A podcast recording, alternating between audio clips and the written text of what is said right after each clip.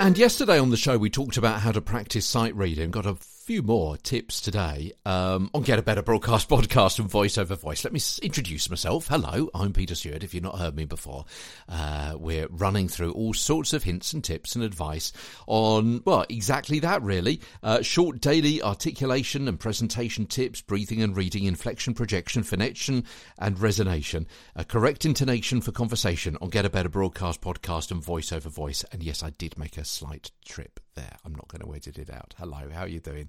Another way to help you sight read is to read aloud and ad lib around the credits at the end of a TV show as they scroll up. Yeah, this is an odd one, isn't it? Maybe you've not heard of this one before because doing this will help your muscle memory of sight reading, being able to take almost any script and anticipate where it's going to get uh, where, where it's going to get a good inflection and tone from the get go.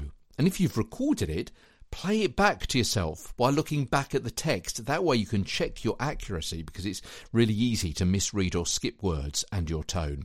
So let me go through that again. At the end of your favourite TV show where the credits come up, ad lib around those credits. So it may be something like, um, well, the part of X was played by Y and B played Z.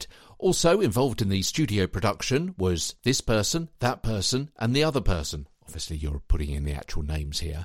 The best boy was so and so, the grip was so and so, and the lighting director was so and so. Also involved in the production of today's episode was, yeah, you get that kind of thing. You're getting used to ad libbing around words as they appear on the screen. You're also getting used to sight reading unusual words, like people's names, which is a really important part. You're getting to grips with being much more fluent. Okay, so all of those kinds of skills may not work for you, but it may just be something else that you think, yeah, I can do that while sitting in my favourite armchair at the end of my favourite TV show. It's really easy to do, Peter. Thanks very much indeed for the tip. Tomorrow, the two brains skill you need to master as Get a Better Broadcast podcast and Voice Over Voice continues. Two brains? Most of the people I work with haven't got one. Between them. From London, I'm Peter Stewart.